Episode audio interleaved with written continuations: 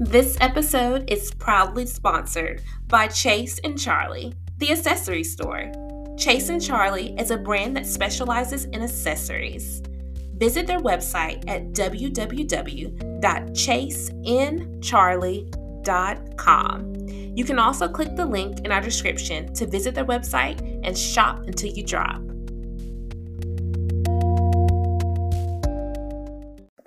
You are listening to the Stiletto Talk podcast with Kay and Shanice. Now kick off your stilettos and let's talk. Enjoy the show. Hello, everybody. It is me, Kay, and I hope that you are okay. And I hope that you all are doing well. And I hope you got a couple of minutes to sit and just listen and talk with me and relax with me and heal with me.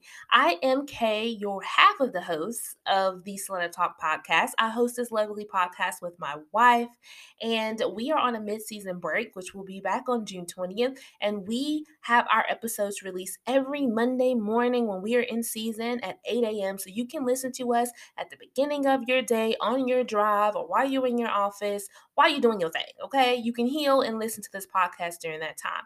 But in the middle of that, I said that I was going to give y'all three bonus episodes just to make sure that I don't leave y'all hanging. And unfortunately, with my wife and her schedule, I have to do these bonus episodes on my own. So I hope y'all okay rocking with me for yet another bonus episode.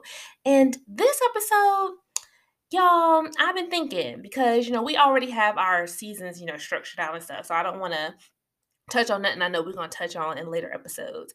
But when I was thinking about the bonus content, it's Pride Month. So I really wanted to have a conversation about it's okay to be the black sheep of your family. And this came to me all because hey, it's Pride Month. I am prideful every month, but I'm extra prideful. I'm extra rainbow when it comes to June and Pride Month. But I'm also the black sheep of my family, and it's for other reasons that exist outside of me just being queer.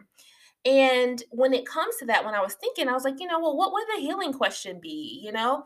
And besides the overall question or the general question of are you a black sheep or are you the black sheep in your family? It also gave me this idea of are you authentically being yourself? And if you're not, is it because of this hold that comes from your family, the judgment or uh, the negative feedback that will come from your family if you do?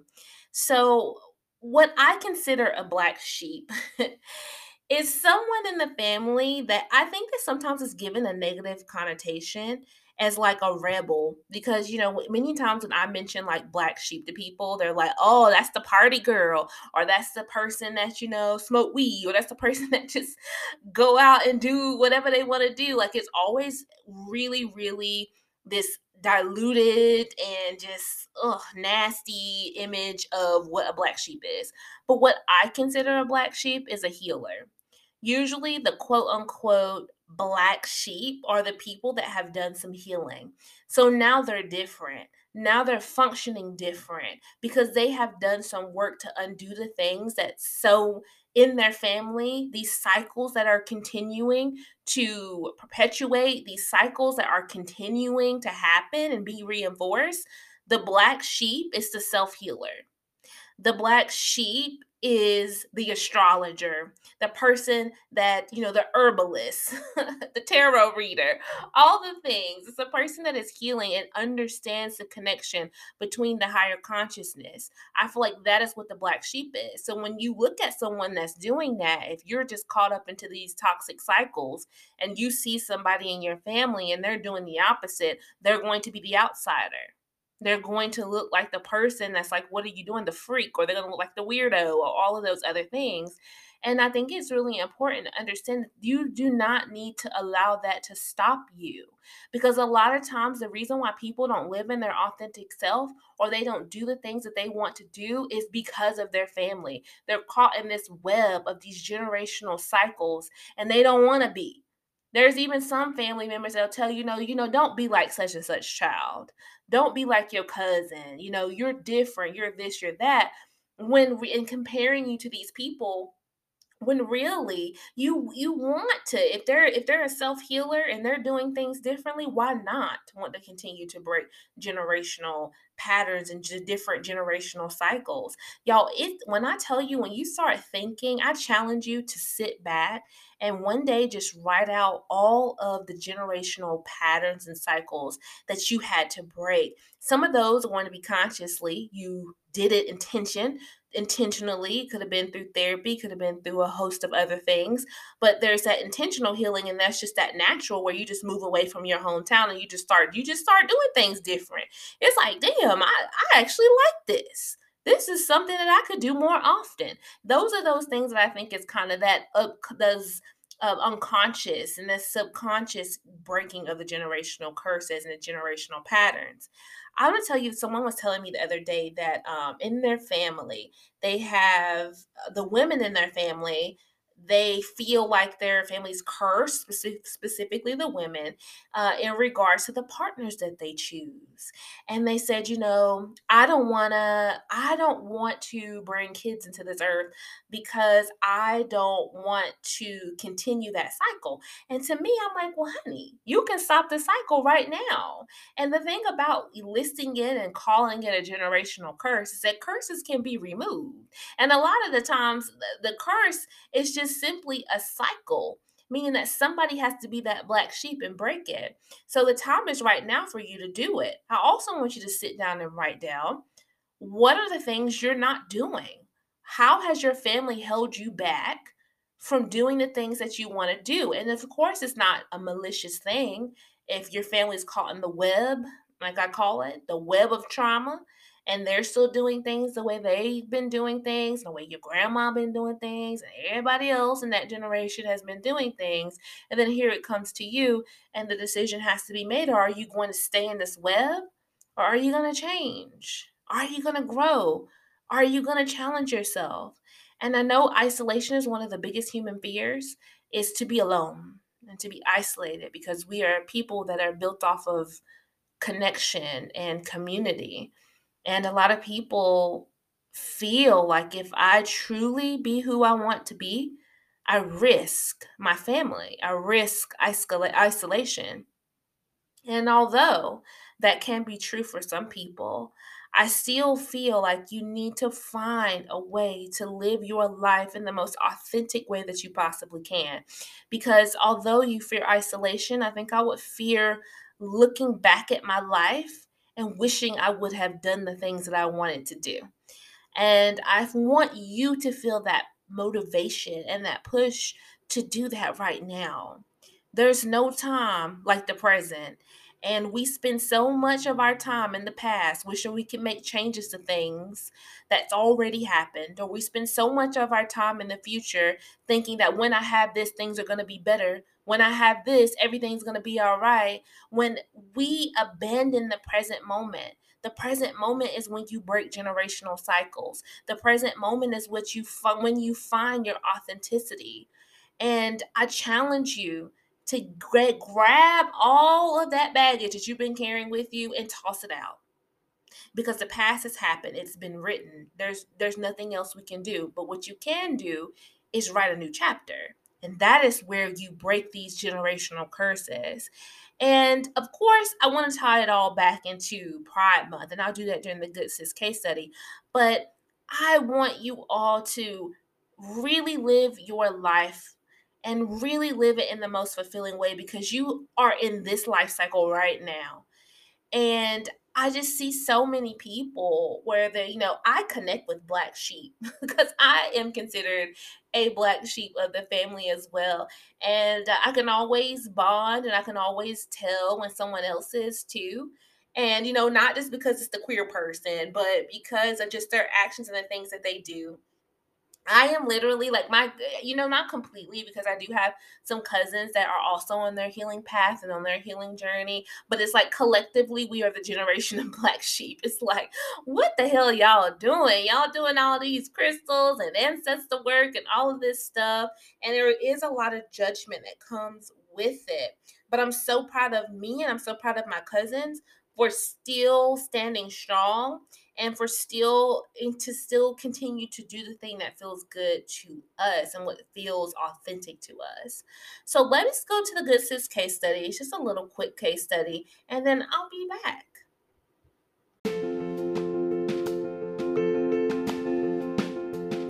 Sis, I know you miss us, but it's okay. We miss you too. We'll be right back on June 20th to continue our season. In the meantime, catch up on our past episodes, but you can also continue your healing by visiting www.thestilettofiles.com, and there's an Empower portal waiting for you filled with a lot of reflective exercises, meditations, affirmations, and let's not forget you can also vibe with us on Instagram at the Stiletto Files.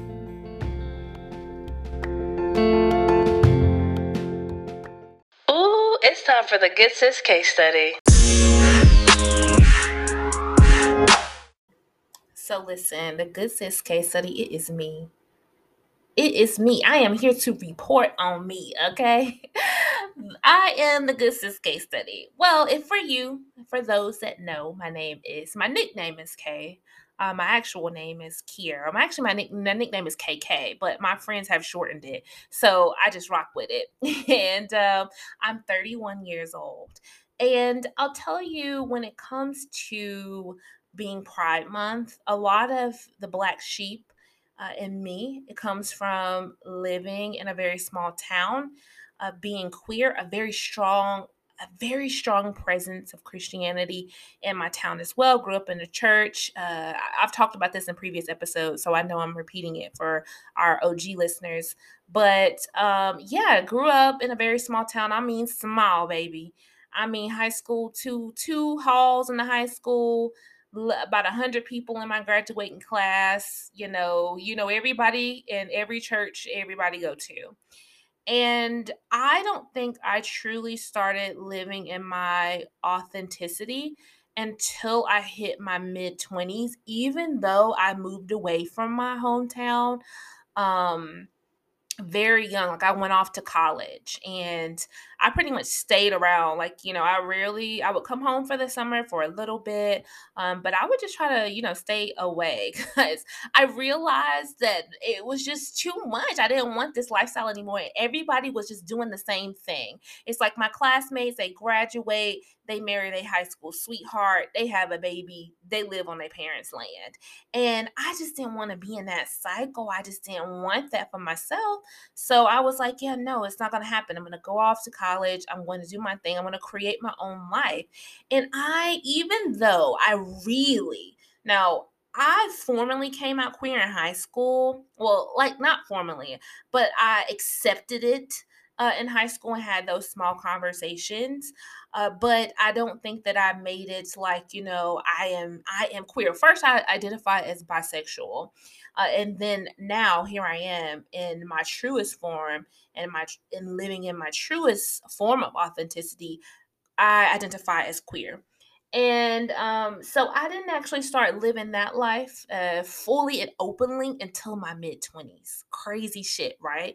So, um, but one of the things that really, really made me afraid, and I know it's hard to compare this to coming out because it, that's a whole nother like ball game, but I think I was suppressing more than just um, you know, coming out as bisexual and now queer, I think I was suppressing my spirituality because I am my spirituality, y'all. And I was suppressing that because no one in my hometown had the same views that I was starting to have when it comes to spirituality. Because, like I said, everybody does the same thing and it i had this fear that you know i would tarnish my family's name if i you know live in my authentic self and i actually step into my spirituality. I step into what feminism means to me and i step into uh, what healing means to me and queerness feels to me. I had this fear that like you know because of my thinking and I already was classified as the black sheep because I was always an outspoken person, and a lot of women in my family just take and take and take. And I have to, you know, not collectively, like I have different experiences um, from my mom's side of the family than I do from my dad's side of the family. So So maybe I should be more specific of what I'm referring to. Because the women on my dad's side of the, of the family, oh, they got a voice and they use a voice. And I, I learned how to use my voice. So when I go and see my mom's side of the family, it's looked at like, you know, like, oh, she thinks she's better than us oh you know she she thinks she's this she thinks she's that just because i have the ability to carry a conversation and i have the ability to uh, the way that i speak even was perceived as oh she's trying to be white. And that's because y'all i lived in the, in the most there wasn't a lot of minorities. Let's just say that. Okay, okay. You know, if y'all can see my hand, I'll be pointing them to the to the back, to the inside of my palm. Okay, it was like that, and uh, farmland, all the things. Like I, live, I grew up in a country country, so the things I like to do. I want to ride my dirt bike. I want to ride my four wheeler. I want to go fish. I want to do climb some trees. And my mom's side of family from the city, they just like, mm, no, that's not that is not what we do. So on that side, I was already considered the black sheep. But going back to my point is that I it took me until I reached my like when I say mid 20s, I would say maybe like 25 was a golden year for me when I finally allowed myself to just exist exactly how I was. I got so used to the wearing this mask that you know, I was this you know, liberal, feminist, you know, all for queer feminism, black feminism, spirituality when I wasn't near my family. But once I got near my family, I turned back into that small town girl. I knew how to I knew how to morph very well back into their beliefs and how they do things. And it was all again because of the fear that I would tarnish my family's name. And I just didn't want that. So fast forward to uh, when I decided, okay, blogging is what I want to do. Uh, uh, that's a part of the Stiletto Files as well. Even starting the Stiletto Files, y'all. I came out starting with the Stiletto Files. I was doing tarot readings and everything. I said, fuck this. I was given a gift. I want to use my gift. I want to I want to talk about my healing journey. I want to talk about these things I've had to go through. I want to talk about my eating disorder. I want to talk about all of these things and you know what you're usually you know shunned on. I was kind of raised like you keep all that stuff in the house like you know we done prayed about it it's over you need to keep it in the house. And i'm just like no i want to share my experiences with people because i think that it will help people heal and grow. And i grew grew to learn that was my purpose in this life and i started doing just that and that's why i feel like i'm in a very beautiful space in my life right now but I allowed that to hold me back to where I'm saying to you, I didn't experience that until about 25. I released a blog and I sat there for an hour before I hit publish uh, because I knew people from my hometown would see it. Uh, I knew people from my old church. I knew, you know, family members would see it. And I talked about being queer. I talked about, you know, feminism. I started debunking this idea of the strong, you know, black woman. And I was so scared but I ended up getting so much love. Now, there was people that did have a lot to say. There was people that, you know, they, you know, I don't agree with what you feel, okay? I don't agree with tarot. I don't agree with queerness. I don't agree with any of those things. And that's a okay with me. You say where you at, I'm gonna say where I'm at. I'm still gonna do me. But I'm not gonna allow your beliefs to suppress me. I'm not gonna allow your beliefs of how you need to live an authentic life influence how I need to live an authentic life because only I can determine that. And that was something that I had to grow into and something that I hope that my platform was built on that. And I hope that this platform will help you do the same thing to where you just say enough is enough. Like you just gonna think what you gonna think, and I'm gonna have to do what I'm gonna have to do, and it's gonna get done. And I feel like that is just something that I know is so hard. So I'm speaking to that that that space and that part of you that is afraid to truly be yourself Uh, because of you the way you've been conditioned to believe anytime you have a thought that doesn't go along with the collective it's really scary but it takes a lot of strength to actually stand in that truth because there is going to be there's going to be crows. That's what my grandma used to call haters. It's going to be crows honey. It's a natural part of life. The crows going to fly they're going to be around but that shouldn't stop you you can coexist with the crows. They don't have to, you know, when they come up in your space, you can shoo them away. That's just what it is. And I hope that this month, although, you know, it's all for our the queerness, I hope that not only in this space, but in the months to come, that you allow it to be your Pride Month, where you allow yourself to be proud of exactly who you are, exactly the way you were created, to do the things that you want to do. I really, really hope that you can find that and I challenge you to do it. And like I said, I know how scary it is. It's okay. Accept that black sheep. You are a black sheep with a crown on your head that is living a happy life because it's always the people that want to identify you as a black sheep that's living a life that you wouldn't ever want to live anyway. And you got to understand that. That's no shade. That is a little, t- it's all tea and no shade. Okay. It does not matter what people think. And it's up to you to live your life. Stop let, allowing people to determine how you live your life. Stop suppressing yourself. Do the thing. If you're doing something right now because this is a conditioned thing you're supposed to do, that what your family wanted you to do, I challenge you to sit back and think about what it is you really want to do. And we've talked about this in past episodes. I can't remember right now the episode, but I remember there was a young lady in the case study that she had wanted to be a tattoo artist, but her family wanted her to be like a doctor or something. And she went against that, and it caused their relationship to be severed and they didn't talk for years and years and years and you know that's just sometimes a truth you have to take but that doesn't that should not allow you or that should not force you to stop being who it is you were created to be. Now, I want to make sure this stay a mini episode because y'all know I can go on for days. But if you want to know more about me, my story, I have so many things that I, I, have been through. And like I said, the Stiletto Files was based off that. I have really channeled and understood vulnerability. I stand in it. Um, I talk about the things that they tell you not to talk about in your household, like this stays in the house. I've talked about my eating disorder. You can read about it. I've talked about my coming out. You can read about it um, you can go to my blog and read all that information. I talked about relationships and times where I allowed people to really use and abuse me. I talk about those things because I want you all to find healing and because I had to find it. So check out my blog if you haven't. You can read a lot of things, including ways that you can continue to heal on this healing journey. So I will see you all you know, I always say I see you all because I do. Some of you are, uh, you flood my Instagram with so much love and my Facebook. So some of you I do see, but I actually see you. I see you healing.